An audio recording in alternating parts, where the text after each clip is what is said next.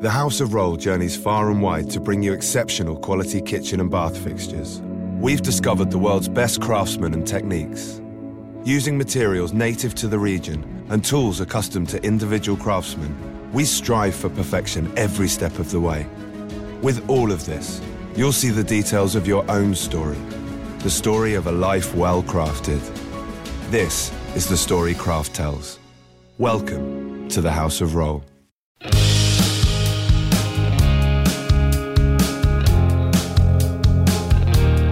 The promise of America is being squandered. How are we going to restore our nation back to a sensible, citizen-centric government? This is my country. I'm proud to call it home. This is my country. And I'll never stand alone. It's time for populism with a purpose. Welcome to Reimagine America with Joyce Corday.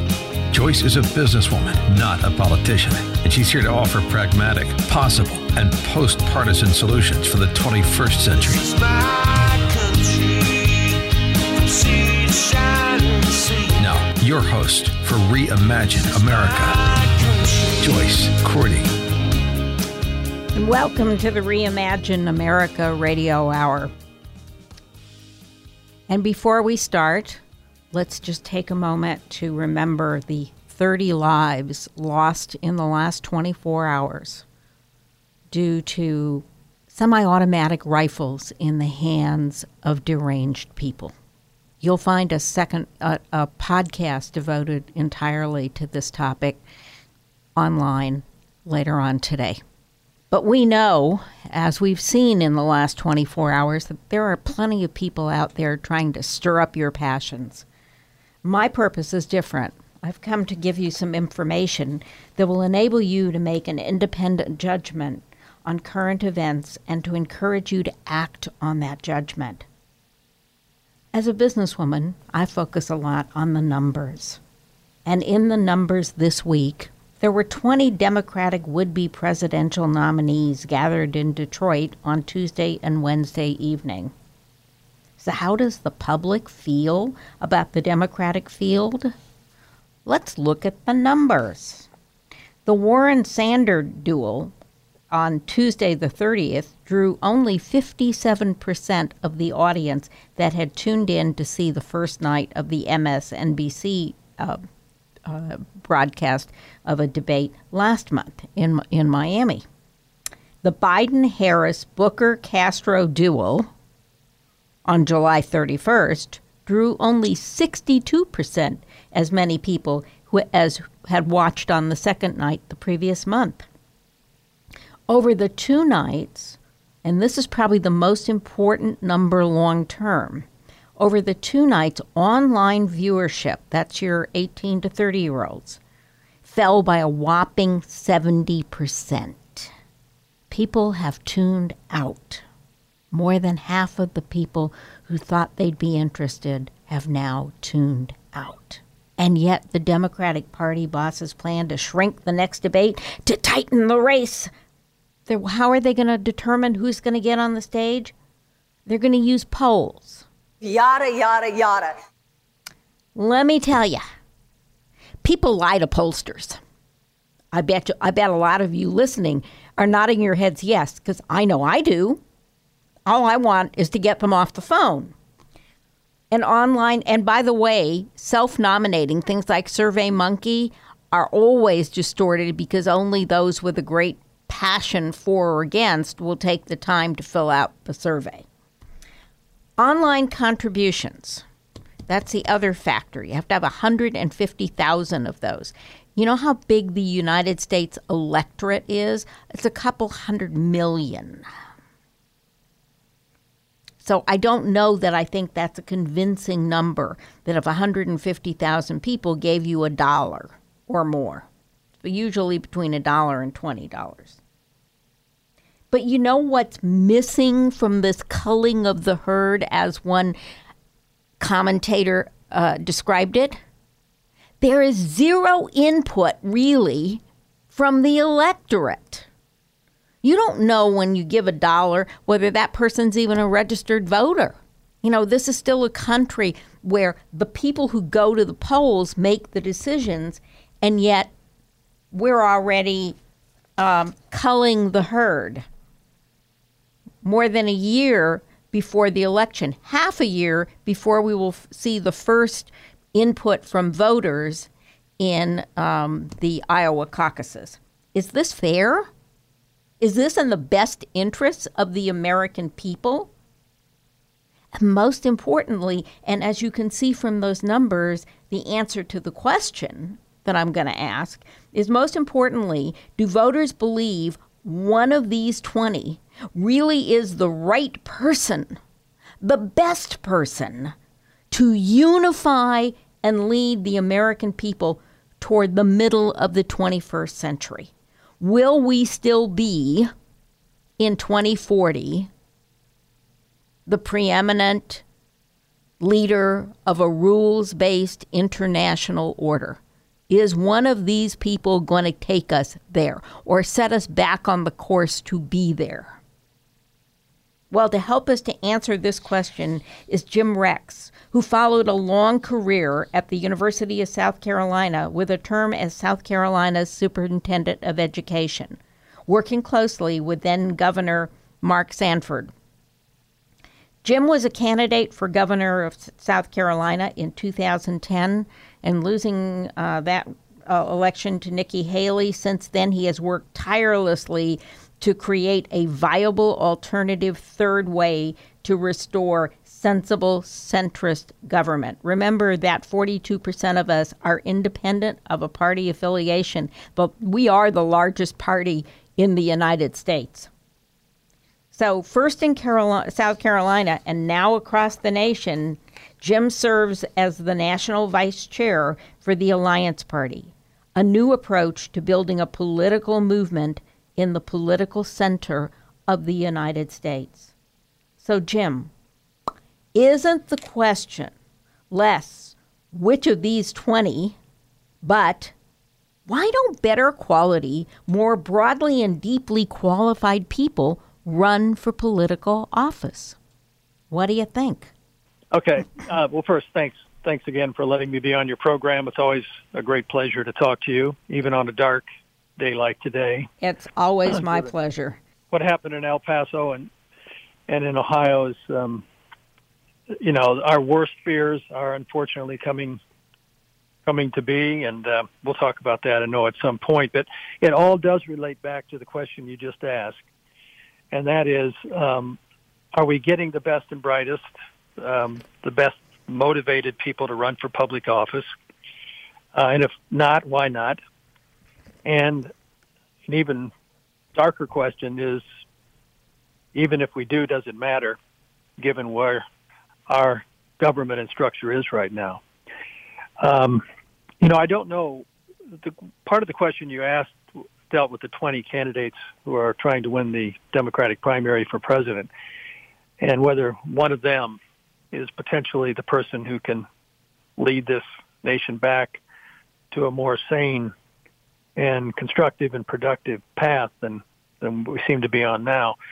And, you know, the depressing thing about answering that is it may not matter, because no matter which of those 20 ends up being chosen, the tribal members of that party will support that person, whether they're the best person or not, whether they're qualified or not. So many Americans now are voting against someone as opposed to for someone. And, you know, I've heard, and I know most of your listeners have probably heard the phrase dump Trump. What we're trying to do with the Alliance Party that you referenced is dump the system that not only gave us Trump, that is giving us increasingly the wrong kinds of people who are running for the wrong kinds of reasons, who are incapable or at least unwilling to do what this nation needs. So there are so many reasons why good people don't run for office. You know, the sort of obvious ones: it costs a lot of money. They see negative campaigning. They don't want to be a part of it. They don't want to drag their families into it. They don't want to become a member of one of these tribes. You know, they don't want to be in a system that requires them to be whipped by a party whip into responses that they may not believe in, take positions that they don't believe in, but they have to if they want to stay in office and become a quote-unquote career politician. They feel distaste over the idea of always running against ideas, against positions, against people simply because they're in the other party. Some of them, people we would like to see, would like to actually help find solutions, pursue a vision, be a patriotic problem solver, not an ideologue. So those people automatically check out. They not only don't tune in to listen to politics, as you were just sharing those statistics about the debates, many cases they don't even vote, and they don't even consider running for office, actually getting in the arena and trying to change a system that is increasingly dysfunctional. So there are lots of reasons. I guess the one that concerns me the most of all of those reasons is this growing lack of belief that the system works any longer. Mm-hmm. In that it doesn't matter. And I see that and feel that and hear that, Joyce, particularly among young people.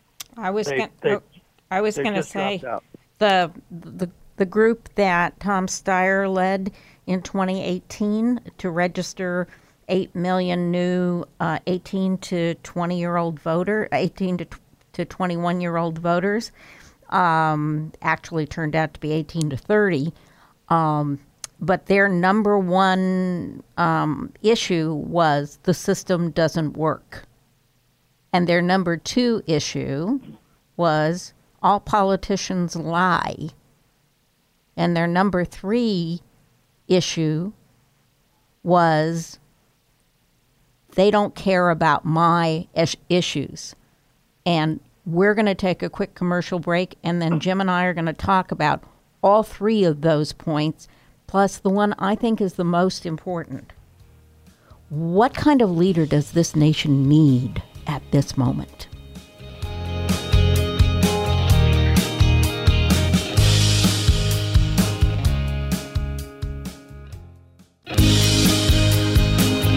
You're listening to Reimagine America. For more information on today's topic, visit reimagineamerica.org. Reimagineamerica.org. Now, back to Reimagine America. Once again, your host, Joyce Corday.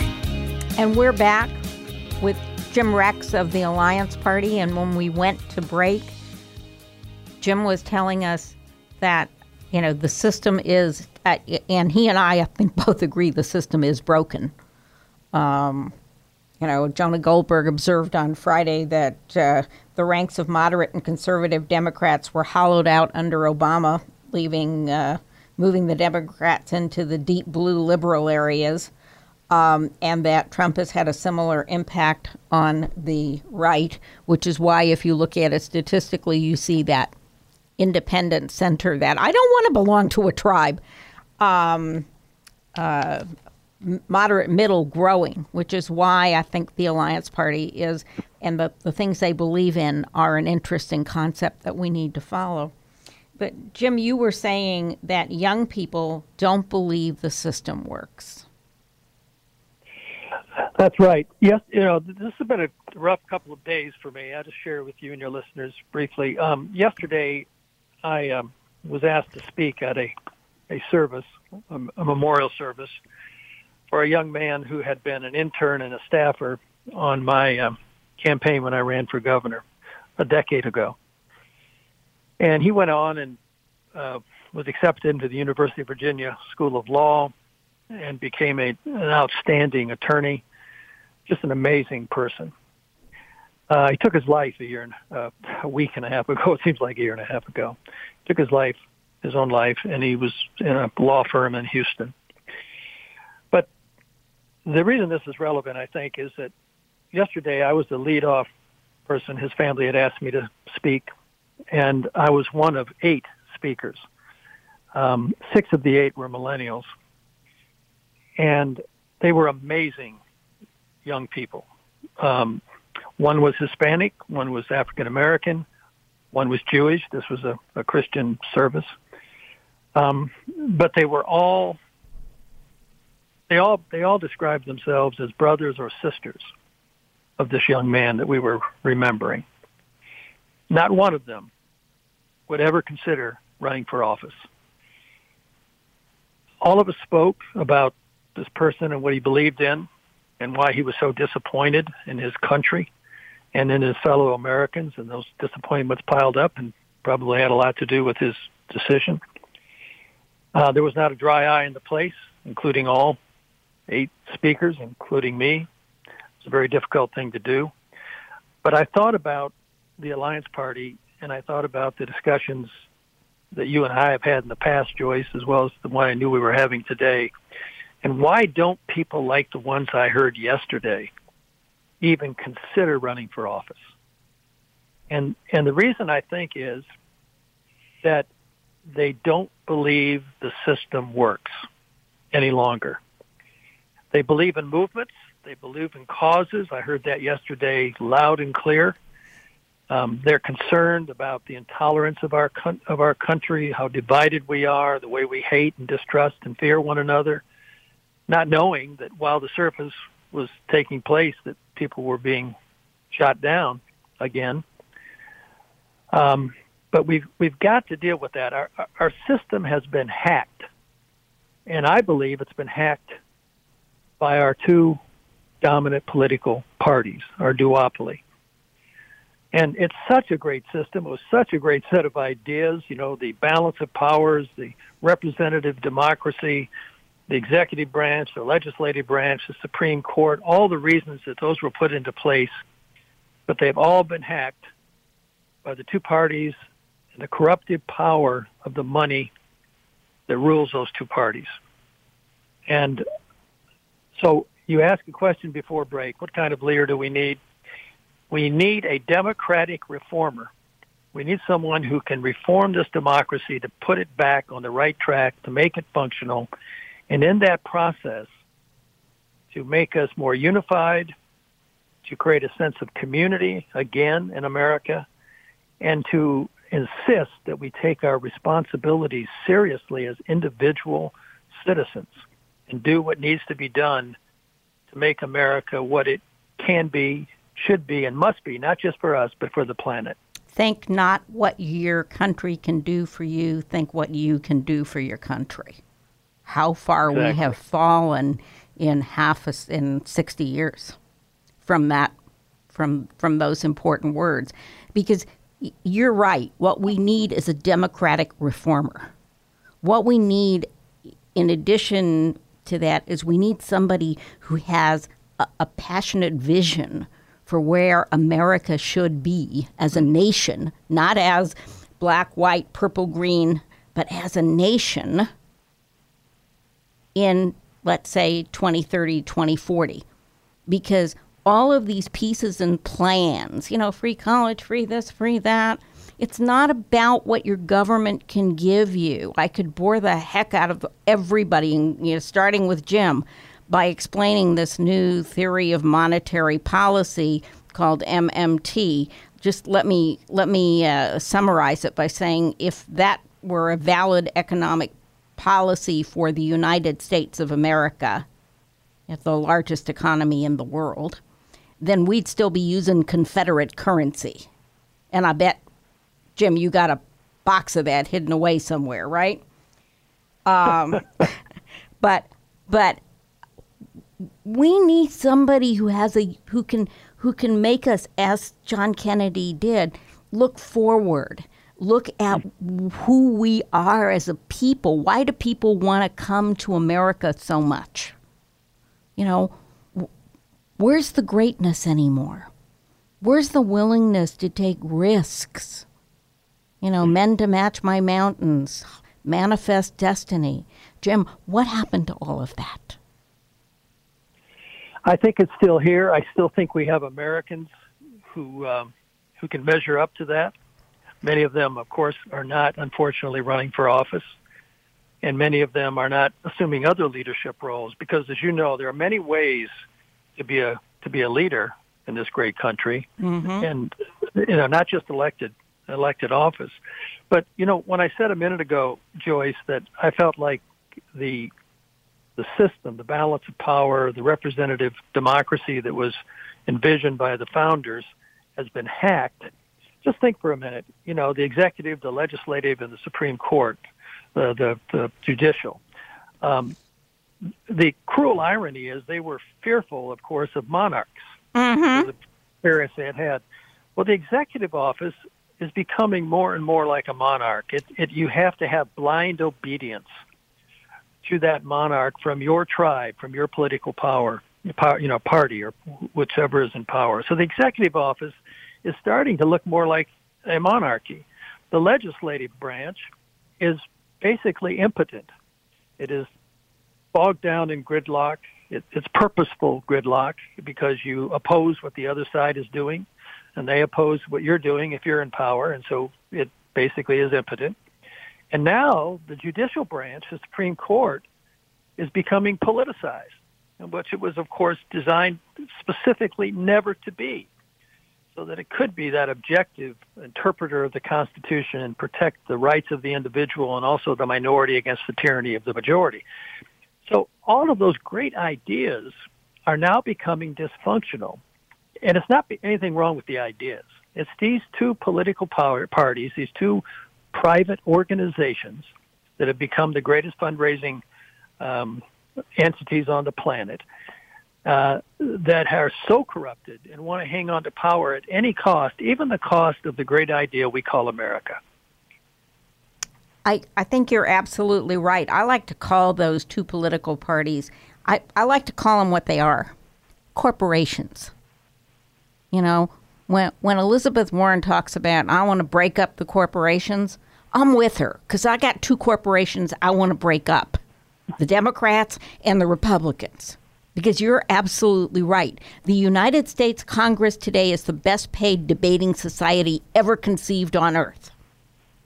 But it doesn't, in the words of the late John McCain, get anything done. And that's purposeful. I get that. Very purposeful. Yes.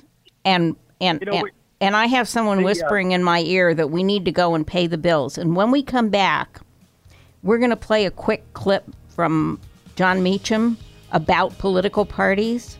And then Jim and I are going to talk about that clip.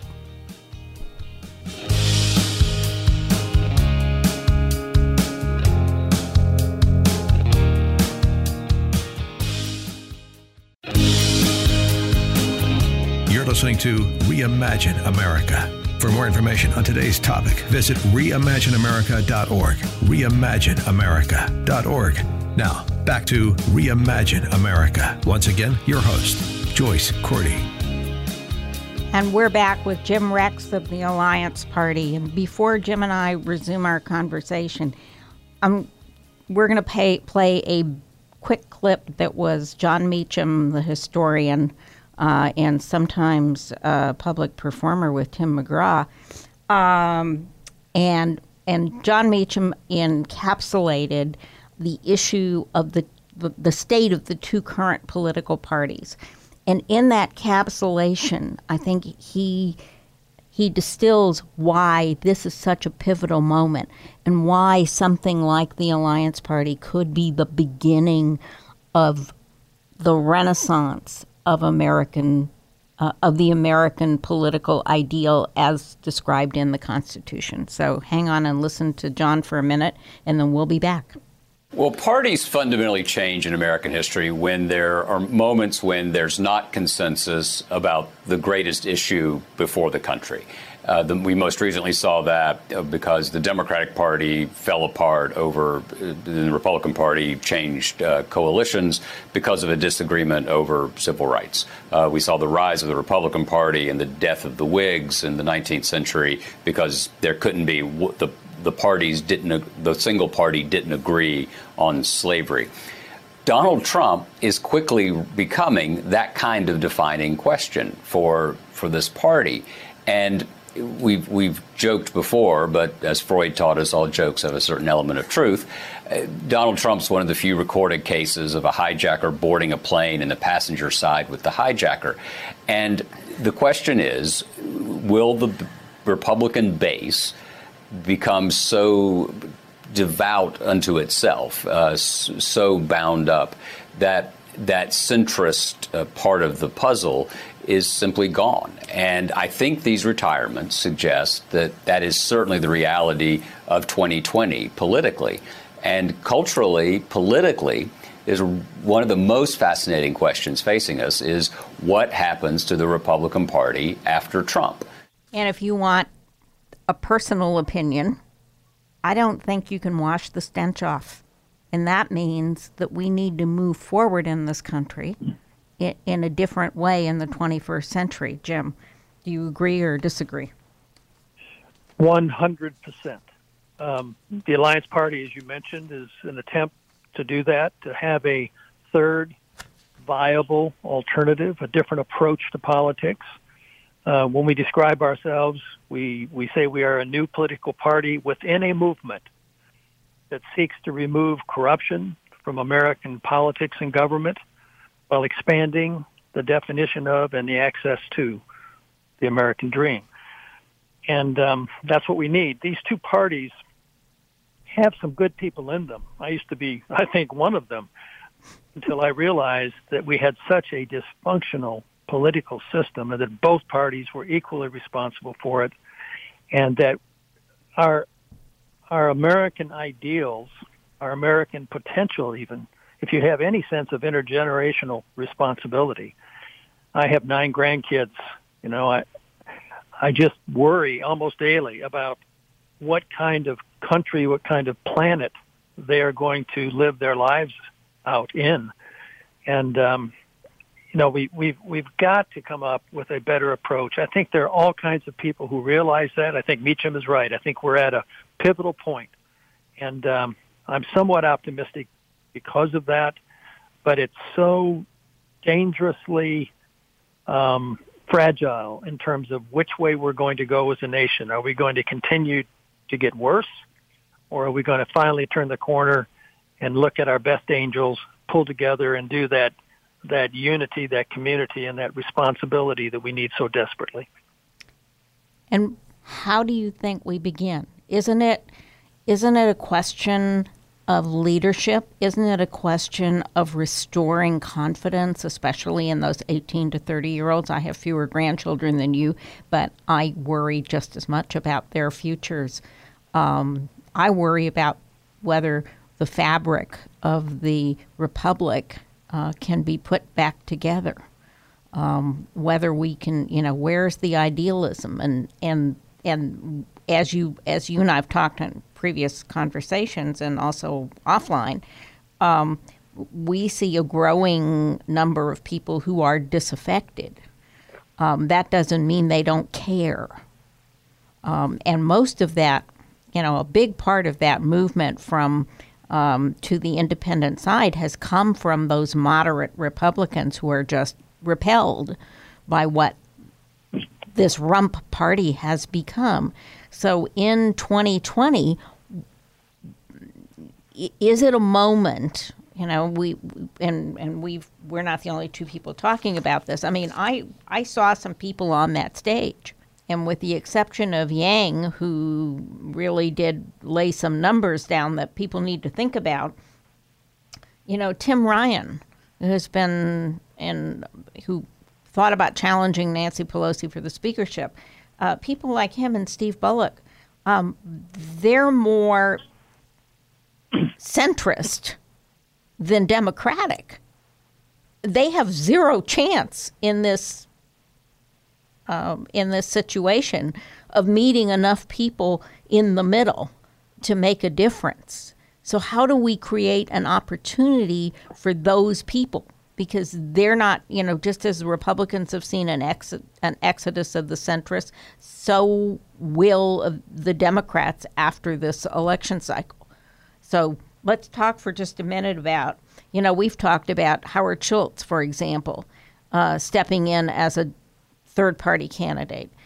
Is it that we need, and Tom Steyer now, you know, do we need self-funded billionaires to run for office, or do we need self-funding billionaires to help to build a movement in the middle, to does Tom Steyer need to become part of something that helps those 18 to 30-year-olds believe the system works again? Doesn't Tom Steyer need to get the 18 to 30-year-olds to donate to him first? He's way under the donation threshold, isn't he? He's way under the donation threshold, but he's got a ton of money, and so does Howard Schultz, and they both in their awkward and overly moneyed ways, do share the same concerns that Jim and I are discussing. So I guess my question is, would their better contribution to the country be to help to create, and they know how to do this, a new corporation? Well, my answer, of course, would be, God help us if the only people who can qualify to run for president of our great nation are billionaires, if that's the only route that we have in the future. I think there are other things that people who have been fortunate enough to accrue that kind of financial, level can do to help our democracy.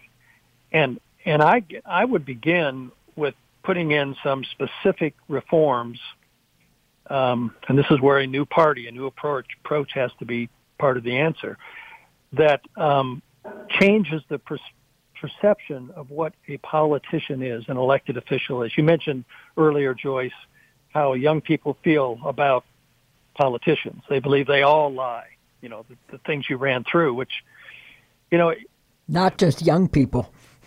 Yeah.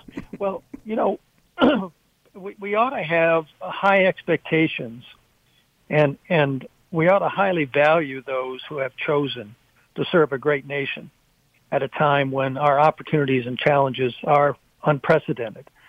And, we should believe that public service through elected office is among the highest of callings, not the lowest.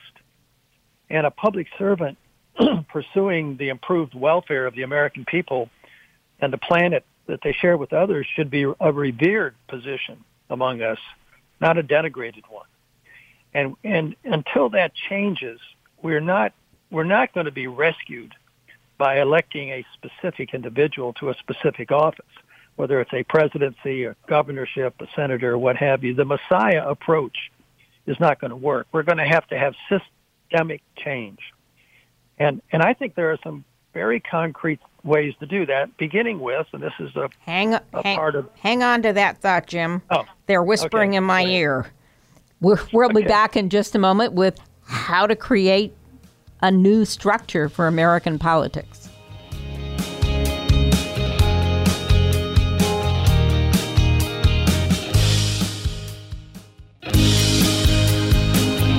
You're listening to Reimagine America.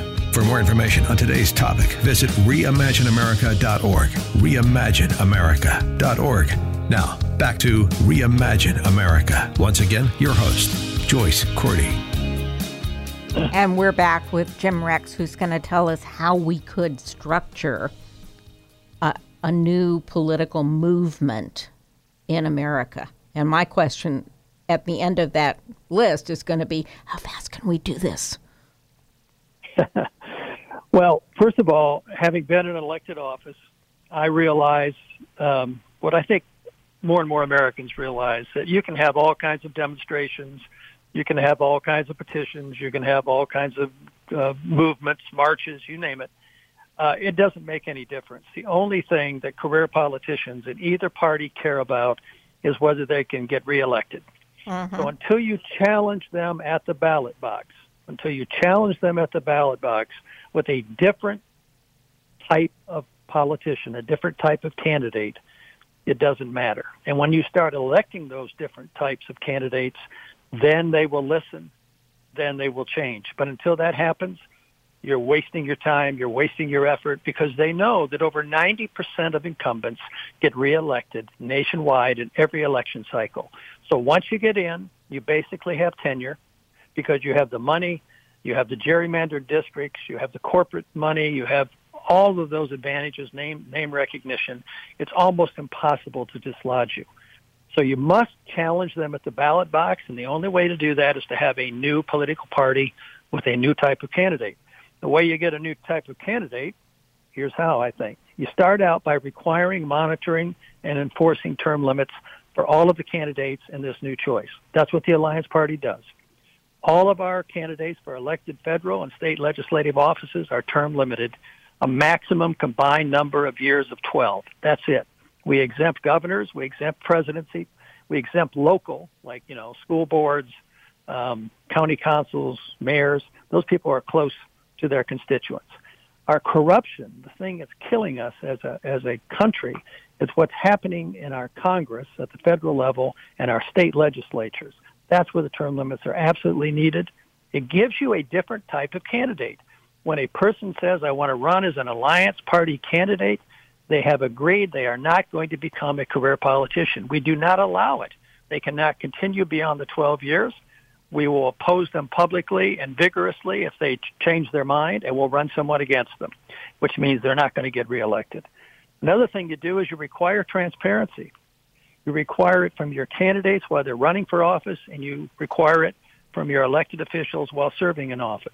Full disclosure, for example, of all contributions. Also, tax returns from the 3 previous years. I saw California's trying to do that. Great. But this party requires it. You don't have to wait for legislation to have term limits. You can start it right now by simply saying, vote for this person. This person is going to be term limited. Don't vote for the ones that are not. Annual disclosure of any income while serving in office, not just the source, but the amount, so you can see where the conflicts of interest are. Right now, we don't have that kind of transparency. And then there are the sort of soft requirements that can be monitored and enforced, things like civility, honesty, tolerance, humility in your interaction with others. And what we're looking for, as I think I mentioned briefly a moment ago when we were talking, is we're not looking for ideologues. We're looking for patriotic, pragmatic problem solvers. And people who put country over party, who put progress over ideology, and who put an emphasis on representing their constituents' concerns and needs. That's what we can do to change this system. And until we do that, we're just going to continue to spin in this downward spiral that unfortunately we seem to be in right now. Well, here's the bottom line to that, having been a candidate who didn't win, like you.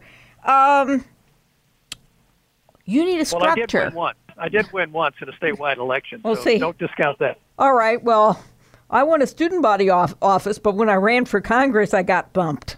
But then I ran in a really, really Democratic district. So I guess I should say the fact that I got more votes than the guy who the Democrat who finally turned out that Democrat was probably a good thing. Anyway, but you know and I know that what we need is structure. So how are we going to, because I think time's running out. I think you're right about the monarchical tendencies of the executive branch. And we see what's happening around the country. And my God, if you only could spend a few weeks with the California legislature, you'd understand why not just term limits, but part-time legislatures are a good thing. We need a structure, and that's what the Alliance Party needs to be. It needs to be a vehicle that believes in something, that can attract people who are patriots, who want to serve but don't want to be a career politician. Will Hurd kind of people. But you need a structure. And so how are we going to create quickly so that in 2020, if there is not a third-party candidate, the country gets a message that says, here's what we really need in leadership. Here are the unifying principles of American democracy.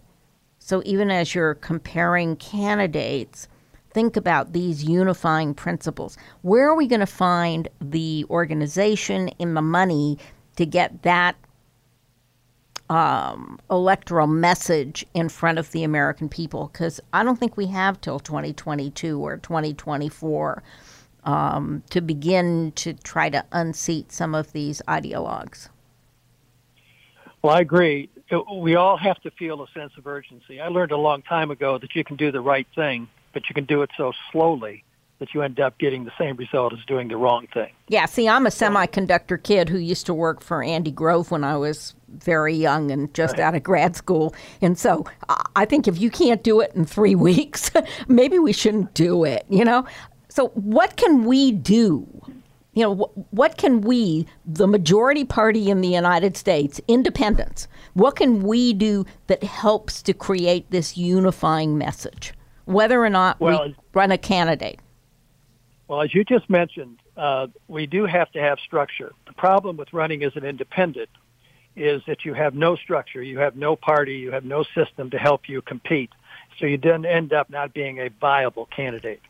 So the Alliance Party is in part trying to create a platform for independent candidates to actually have a structure and win. Now, not any independent candidate. You can't be a communist on one end or a member of the Ku Klux Klan and say you're a an independent. You have to be a centrist. You have to be in that broad center where most of our independents and most of us are. But we're already now, and this has been 9 months, I point out, Joyce, we're now in 29 states. We're organized. We're filed with the FDC, the Secretary of State, in 29 states. And that's been in, like I said, 8 to 9 months. So go to the Alliance Party, put D in front of it, the, T-H-E, allianceparty.com, and take a look at why we're growing so fast. And then either run for office if you're qualified and you're the kind of person you and I have been talking about. You know, run for office if you can get our nomination in one of those states or another state if you can help us get organized. And let's start challenging these incumbents especially, but the other two parties in general, in 2020. Yes, the presidency is important, but it's not the only election that matters. And many of the things we're concerned about, that we worry about, are really at the state level. These state legislatures, I was a constitutional officer for 4 years, and the last person to get elected as a Democrat in the state of South Carolina, and that was over a decade ago. So I know what it is to run against overwhelming odds. And I didn't have an Alliance Party to support me. If there had been one, I would have run as an Alliance Party candidate back then. I had to choose between the lesser of two evils, which is one of the reasons, as we said a while ago, that a lot of good people are not running. They don't want to run under those two tribal choices of the lesser of two evils. So take a look at the Alliance Party. Help us. Yes, we need to raise money. Yes, we need to recruit candidates, the kind of people that you and I are talking about. But we also need voters. We need people who will say, I'm not going to go for the R or the D, lesser of two choices. I'm going to go for the independents, in this case, the Alliance Party candidate, and send a message that we need to change. And if we don't start that change in 2020, I agree with you. The future looks pretty dismal. Hold that thought. We'll be right back with the urgency that Jim and I feel for change.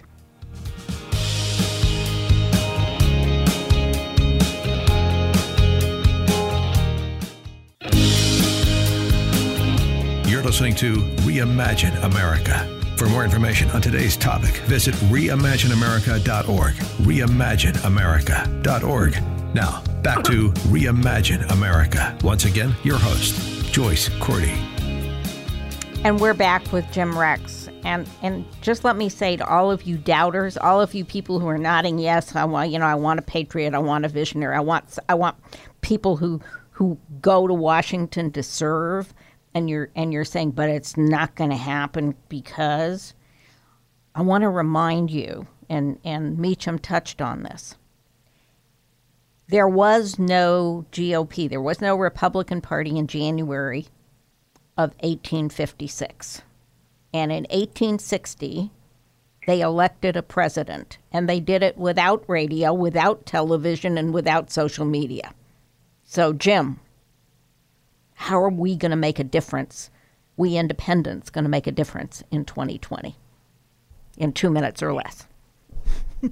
Well, independents are going to have to exercise their power, which is the power of voting at the ballot box, and quit falling for the premise that you only have two choices. Hell, if it comes down to it, write somebody in, but do not throw your vote, your valuable, personal, sacred vote, into a big bucket of red or a big bucket of blue that absolutely does not matter. But your vote still matters. So cast it.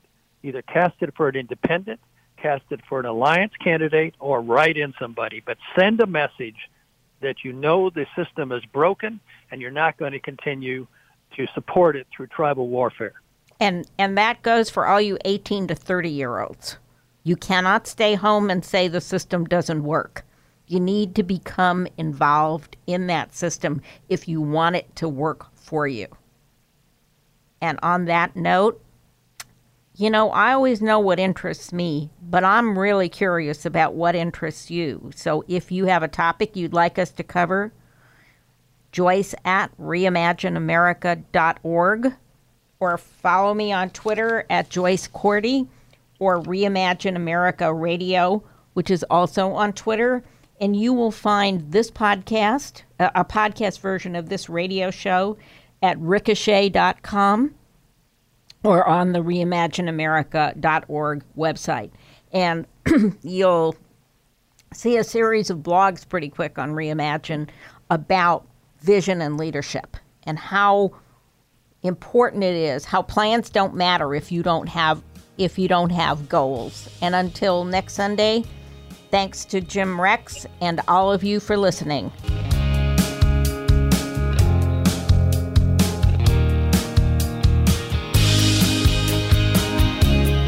Subscribe to the Reimagine America podcast at reimagineamerica.org and ricochet.com. Email Joyce at joyce@reimagineamerica.radio. Follow her on Twitter @JoyceCorday, all one word. And you can follow the show at Reimagine Radio. This has been Reimagine America with Joyce Corday. Take a minute now and go to www.reimagineamerica.org. Join the forum, donate, tell others, and sign up to receive future podcasts. That's reimagineamerica.org. And join us again next week for Reimagine America. This podcast is a part of the C-Suite Radio Network.